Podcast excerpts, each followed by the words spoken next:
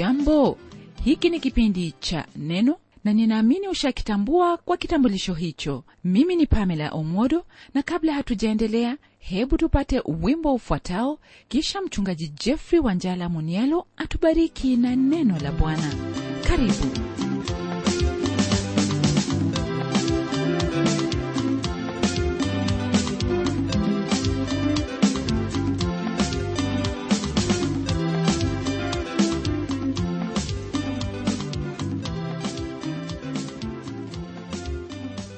namshukuru mungu ndugu msikilizaji hasa kwa fadhili hizo zake ambazo ni mpya kwetu kila siku ambazo daima huandamana pamoja nasi pamoja na wema wake.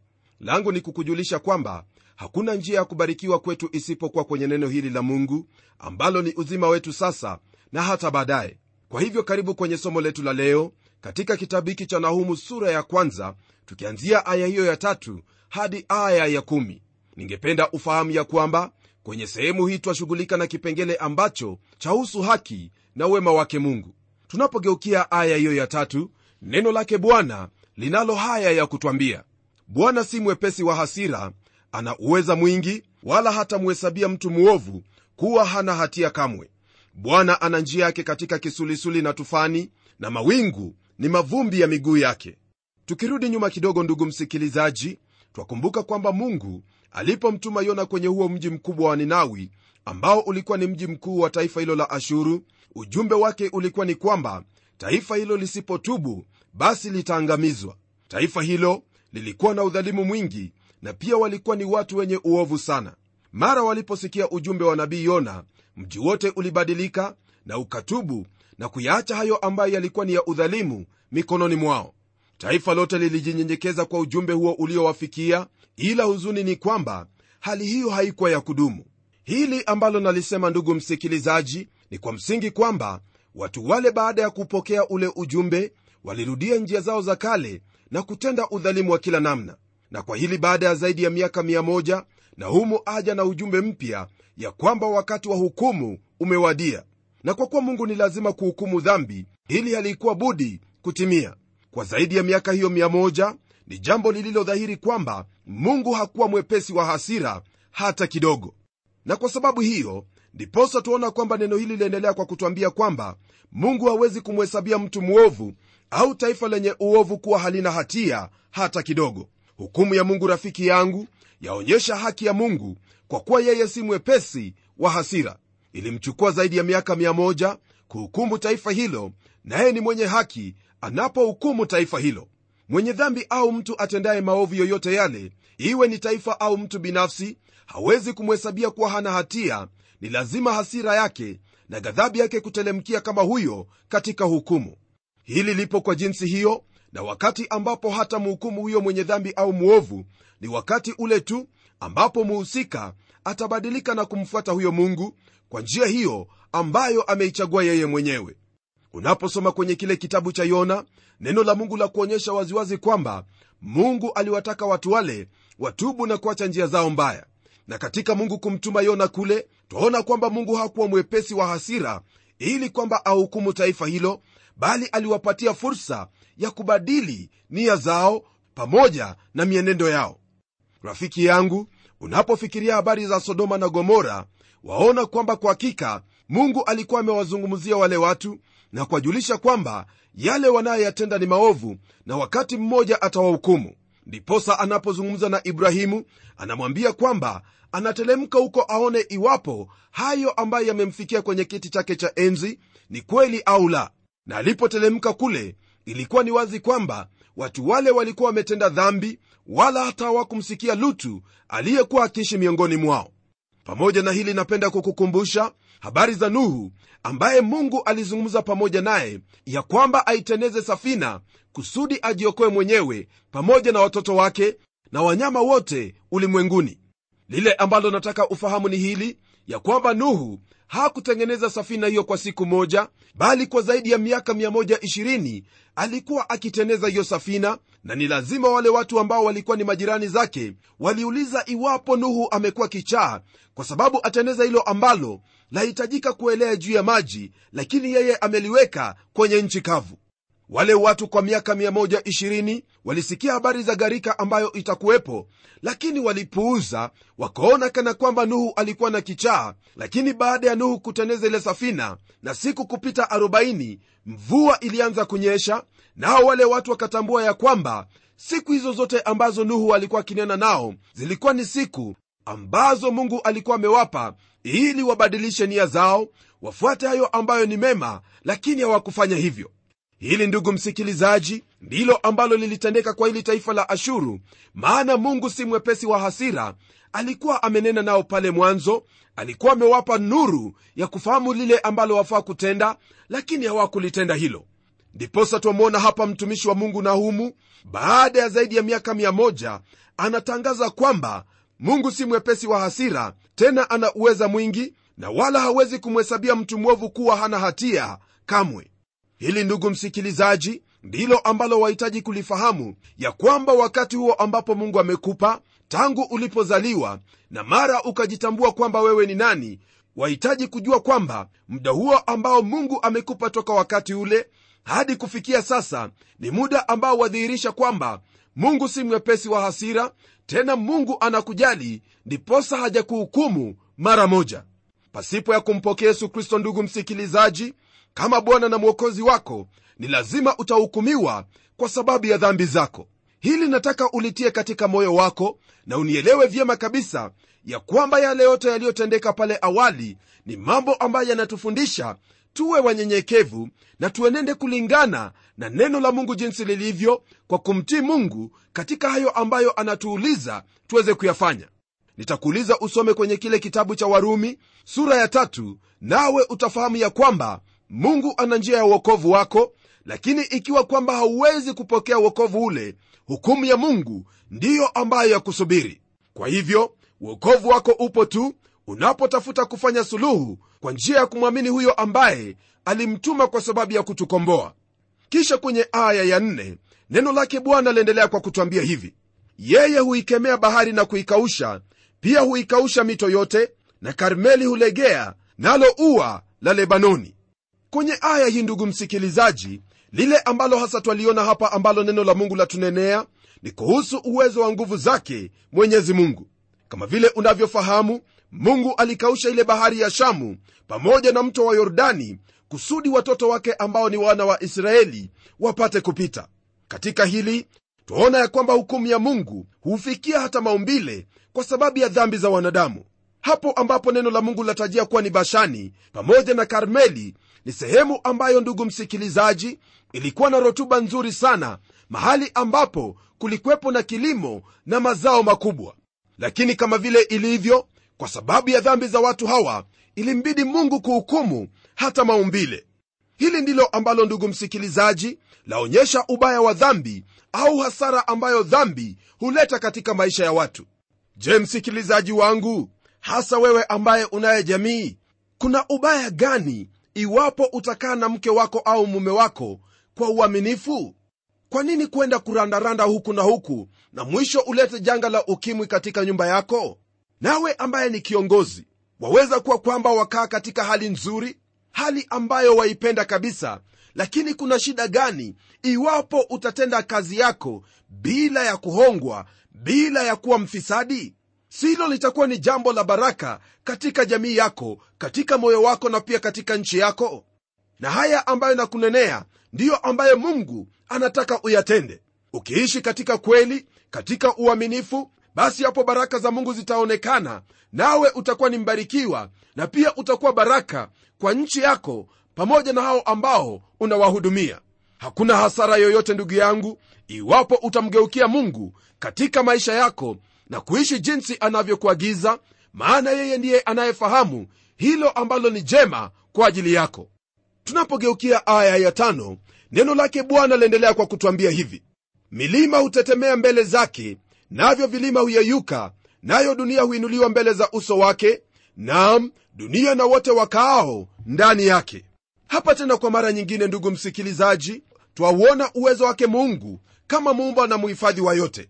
Iwapo ulikuwa ukifikiri kwamba ni fedha zako ndizo zinazokuhifadhi au mali yako ndiyo inayokuhifadhi mawazo kama yale ni mawazo ambayo ni duni kabisa mawazo ambayo hufai kuwa nayo maana fedha haziwezi zikakushibisha fedha haziwezi zikakupa uhai.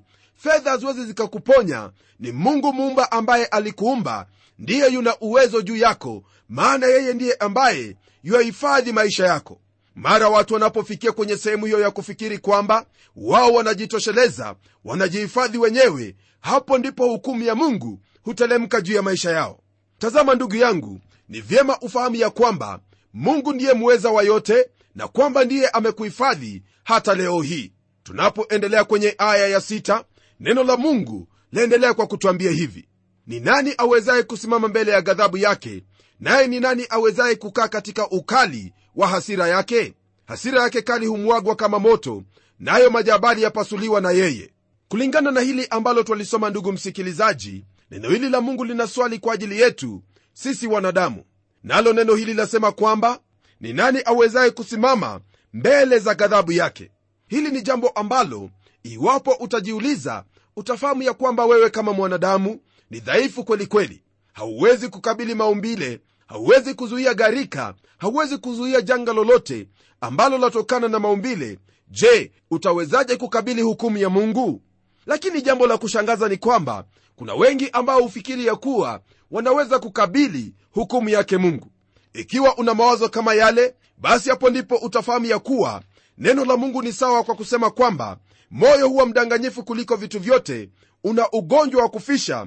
Nani awezaye kuujua ndugu msikilizaji hiyo ndiyo hali yako iwapo wewe wafikiri kwamba utakabili hukumu yake mungu. Na je kwa habari ya ghadhabu yake mungu utawezana nayo? Ikiwa waweza kujibu swali hili basi ndugu msikilizaji huenda wafikiria kuhusu matendo yako mema au matendo yako ambayo ni ya sheria nalo hilo ningependa kukwambia kwamba halina maana wala msingi wowote ule mbele zake mungu hasa ikiwa kwamba haujamwamini bwana yesu kristo. Mara nyingi nimekuambia na tena leo hii napenda kurudia kwa kukwambia kwamba haiwezekani hata kidogo matendo yako mema au matendo yale ya sheria licha ya kuwa ni mema na tena yakubalika katika jamii kukusimamia mbele zake mungu katika siku hiyo ya kiama haiwezekani hata kidogo je kwa nini mungu alimtoa mwana wake wa pekee ili sisi tupate kuokolewa au kupatanishwa naye? Sikulikwepo na watu ambao walikuwa wakitenda matendo mema. Sikulikwepo na watu ambao walizingatia sheria. Naam watu wale walikwepo lakini kwa nini watu wale hawangeliweza kuhesabiwa haki kwa matendo ya sheria au kwa matendo mema? Jibu lako ndugu msikilizaji ndilo hili hapa ya kwamba sisi wenyewe ni wenye dhambi tulizaliwa katika dhambi na kwa hivyo hakuna lolote lile ambalo twaweza kulitoa kwa mungu kusudi tuhesabiwe haki. Rafiki msikilizaji haya ambayo nakunenea ni mambo ambayo wafaa kuyazingatia maana hakuna njia yoyote ile ambayo waweza kujibu swali la ghadhabu yake mungu kwa matendo yako mema au kwa njia hiyo ya sheria.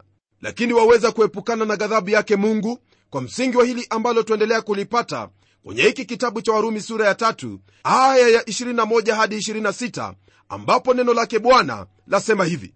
Lakini sasa haki ya mungu imedhihirika pasipo sheria inashuhudiwa na torati na manabii. Ni haki ya mungu iliyo kwa njia ya imani katika yesu kristo kwa wote waaminio. Maana hakuna tofauti kwa sababu wote wamefanya dhambi na kupungukiwa na utukufu wa mungu wanahesabiwa haki bure kwa neema yake kwa njia ya ukombozi ulio katika kristo yesu ambaye mungu amekwisha kumweka awe upatanisho kwa njia ya imani katika damu yake ili aonyeshe haki yake kwa sababu ya kuziachilia katika ustahimili wa mungu dhambi zote zilizotangulia kufanywa apate kuonyesha haki yake wakati huu ili awe mwenye haki na mwenye kumhesabu haki yeye amwaminie yesu.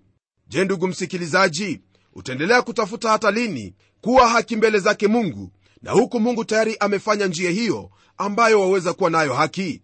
Kanuni kuu ambayo ipo hapa ni kwamba ni lazima mungu ataihukumu dhambi. Na kwa mujibu wa hili ambalo nabii huyu anena hapa ni wazi kwamba aelezea uwezo wake mungu kwa kusudi ambalo ni lenye umuhimu sana. Kusudi hili ndugu msikilizaji hasa lawaelekea wale watu wa ufalme wa yuda ambao walikuwa wakiishi katika tisho la kuvamiwa na wale watu wa ashuru. Hivyo ndugu msikilizaji ndivyo ambavyo pia wafaa kufahamu ya kwamba ikiwa umemwamini yesu kristo wewe utakuwa ni mmoja wao wa wale ambao hawatahofu lolote ambalo ni baya kwa kuwa bwana mungu ndiye mchungaji wako na hautapungukiwa katika lolote lile. Na kwa msingi wa ufahamu huo ndiposa neno la mungu kwenye aya ya saba latuambia maneno yafuatayo. Bwana ni mwema ni ngome siku ya taabu naye huwajua hao wamkimbiliao. Kwa hili kama jinsi ambavyo neno la mungu latuambia ni jambo kwa hakika linalotia moyo tena la kutumakinisha kwa hayo ambayo mungu anayo kwa ajili yetu. Katika yote ambayo yatakuwepo katika maisha yako ni vyema ufahamu ya kwamba bwana ni mwema siku zote. Na isitoshe ikiwa unayo taabu yoyote ile elewa ya kwamba mahali ambapo wahitaji kukimbilia siyo penginepo popote pale bali ni katika bwana maana yeye ndiye ngome yako katika siku hiyo ya taabu. Lingine ambalo lanifurahisha ndugu msikilizaji ni kufahamu ya kuwa katika shida yoyote ambayo waweza kuwamo au shida yoyote ambayo yaweza kunipata mungu yuwakujua na pia ananijua maana tumemkimbilia. Si hilo ni jambo jema ndugu msikilizaji? Kujulikana na mungu mwenyewe? Naamini kwamba hilo ni jambo ambalo wewe pia ungelitaka litendeke katika maisha yako. Na kwa ufahamu wako mikono yake mungu ni wazi kabisa kukupokea maana hakuna yeyote ambaye atakimbia kwake atakayemtupilia mbali. La hasha! Kila mmoja anayemkimbilia huyo atampokea. Na ni kwa sharti moja tu ya kwamba amwamini yesu kristo ya kuwa ndiye bwana na mwokozi. Mambo mengine yale yatakuja baadaye. Mpenzi una mahali ambapo waweza kujulikana sio kwa namba bali kwa jina lako wewe mwenyewe na sio katika ofisi kuu katika nchi yako bali katika uwepo wake mwenyezi mungu ambaye alikuumba. Lile ambalo wahitaji kulifanya ni moja tu mkimbilie naye atakupokea. Tunapogeukia aya ya nane kwenye kitabu hiki cha nahumu sura hii ya kwanza neno lake bwana laendelea kwa kutwambia hivi. Lakini kwa gharika ifurikayo atakapomkomesha kabisa mahali pake na kuwafuatia adui zake hata gizani. Ndugu msikilizaji kwenye aya hii neno la mungu lanena hasa kuhusu habari za hukumu ya mungu juu ya taifa hilo la ashuru. Hukumu ya mungu ambayo italijia taifa hilo ni hukumu ambayo itaharibu taifa hilo la ashuru kabisa na wala halitakuwepo tena. Kama vile ambavyo ilivyo msikilizaji taifa hilo la ashuru halipo hata leo hii. Kwa hivyo hili ni jambo ambalo linatuonyesha kwamba mungu anaponena jambo lolote ni lazima atalitimiza maana yeye ni mkuu anayetimiza neno lake. Kwa hivyo basi kwa mujibu wa jinsi maandiko haya yanavyotufundisha twaona ya kwamba lile ambalo mungu ameamua kulitenda hilo hulitenda kikamilifu. Tunapotelemka kwenye aya ya tisa ndugu msikilizaji twaingia kwenye kipengele kingine ambacho chanena kuhusu uamuzi wa mungu kuhukumu na kuharibu mji huo wa ninawi na baadaye kuleta habari njema. Neno la mungu kwenye aya hiyo linalo haya ya kutwambia mnawaza nini juu ya bwana? Yeye atakomesha kabisa mateso hayatainuka mara ya pili. Kwa mujibu wa hili ambalo twalisoma kwenye aya hii ndugu msikilizaji ningelipenda uelewe ya kwamba hili swali ambalo lipo hapa ni swali ambalo limeelekezwa kwa wale watu wa ashuru. Na swali hili ni kama kuuliza iwapo watu wale wa ashuru wataweza kupigana na mungu kama huyo wa israeli. Nalo jibu ndugu msikilizaji walijua waziwazi ni kwamba haiwezekani hata kidogo. Kwa nini nasema kwamba wajua jibu hilo nasema kwamba wajua jibu hilo kwa sababu haya ambayo mungu aliyanena ni mambo ambayo tayari yalikwisha timia yalitimia kwa ukamilifu wake. Ashuru haipo tena. Na hivyo ndivyo itakavyokuwa kwa yeyote ambaye iwaweza kufikiria lolote lile juu yake bwana maana huwezi ukafikiria lolote kumuhusu bwana kwa kuwa yeye ni bwana tena ni mtawala juu ya yote. Pamoja na hili tuona ya kwamba neno hili la mungu latuambia ya kuwa mateso hayatainuka mara ya pili. Kwa sababu ya hili ambalo analisema ni wazi kwamba ashuru kama taifa litaharibiwa kabisa jambo ambalo unaposoma kwenye kile kitabu cha isaya sura ya 37 utapata habari za taifa hilo na lile ambalo lilipata taifa lile. Na kwa kuwa taifa hilo litaharibiwa basi haitawezekana kwamba mateso ambayo watu wale walikuwa wakiwatesa watu wa mungu kwayo hayatainuka tena mara ya pili. Taifa hilo lilikuwa limepita uokovu halingeweza kuokolewa tena kwa kuwa walikana kweli ya neno lake mungu walikana nuru ambayo ilikuwa miongoni mwao na hivyo hakukwepo na lingine bali mungu kuhukumu taifa hilo. Ndugu msikilizaji hili ni jambo ambalo mtu yoyote yaweza kufikia kwenye sehemu hiyo yani ya kutopokea uokovu kwa sababu uokovu huo au neema ya mungu haiwezi kumfikia. Hii haina maana kwamba mungu hawezi kumwokoa kwa neema yake lakini kutokana na kutokuamini na kuendelea katika hali ya kukana neema hiyo ni lazima basi mungu hatakuwa na lingine bali kukuhukumu kwa sababu ya dhambi zile. Tunapogeukia aya ya kumi, neno la mungu liendelea kwa kutwambia haya kwa habari ya taifa hili la ashuru. Neno lasema hivi kwa maana wangawa kama miiba iliyotatana na kunywesha kana kwamba ni katika kunywa kwao wataliwa kabisa kama mabua makavu. Kwa hili ambalo neno la mungu latuambia kwenye aya hii ni wazi kwamba mungu anena kuhusu hali ambayo itapata taifa hilo la ashuru yani kwa habari za hukumu. Hili nitakuuliza usome kwenye kitabu cha isaya sura hiyo ya 37 aya hiyo ya 36 na kuendelea nawe utamakinika kwa habari za hukumu ya mungu juu ya taifa hilo. Naam kulingana na haya ambayo nabii amenena hapa ni wazi kwamba pamoja na manabii wengine nahumu achangia kwenye filosofia ya mungu inayohusu utawala au serikali na jinsi ambavyo yeye hukabili taifa pamoja na mtu binafsi. Na la msingi ambalo neno hili lanena ni kwamba mungu ni mwema tena ni mwenye haki anapohukumu na wala haijalishi kama wamwamini au la iwapo waelewa au hauelewi. Mungu katika kutekeleza haya yote yeye husalia kuwa ni mungu mwenye upendo mwingi kwetu sisi.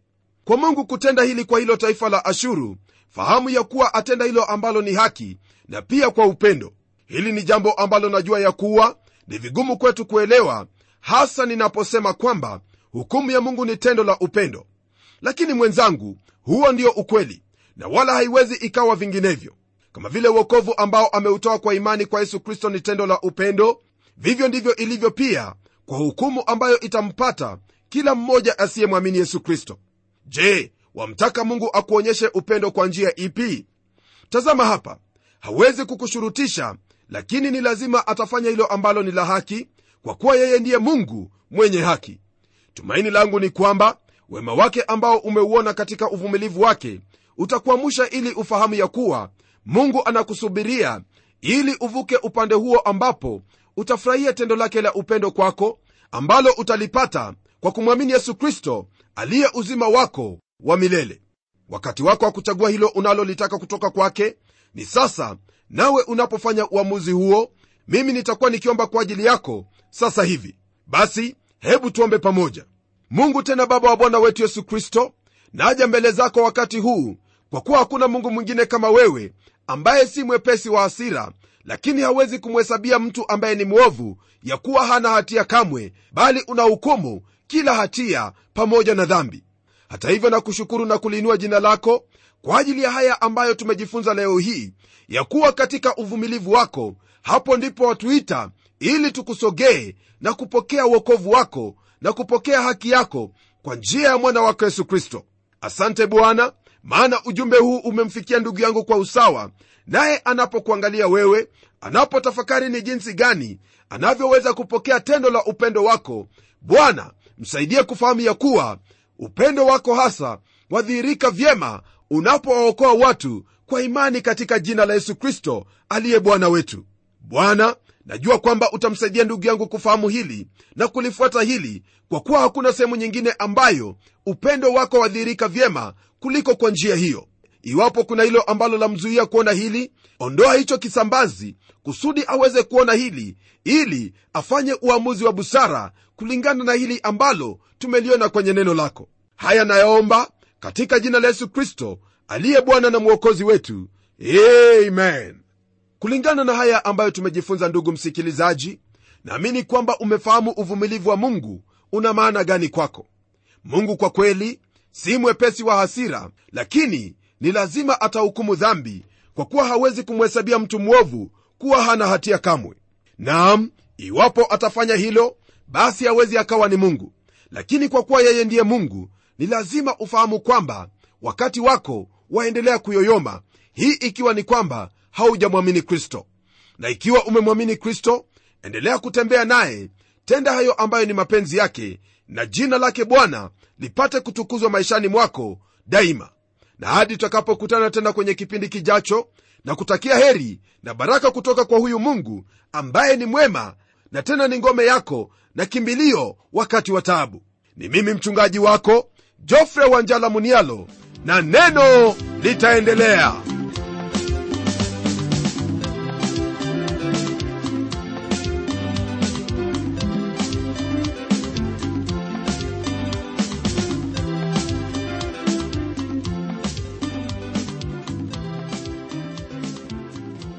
Ndiyo msikilizaji wangu neno ni lazima aliendelee kwa hivyo hebu tuandikie barua utueleze jinsi hili neno la bwana linakubariki. Anwani yetu ndiyo hii ifuatayo. Kwa mtayarishi kipindi cha neno transworld radio. Sanduku la posta ni 21514 nairobi kenya. Kumbuka msikilizaji wangu waweza kununua kanda ya kipindi hiki ambacho umekisikiza leo. Ikiwa tu utatuandikia barua ili utuambie hivyo na hadi wakati mwingine ndimi mtayarishi wa kipindi hiki pamela omodo nikikwaga nikikutakia mema leo. Neno litaendelea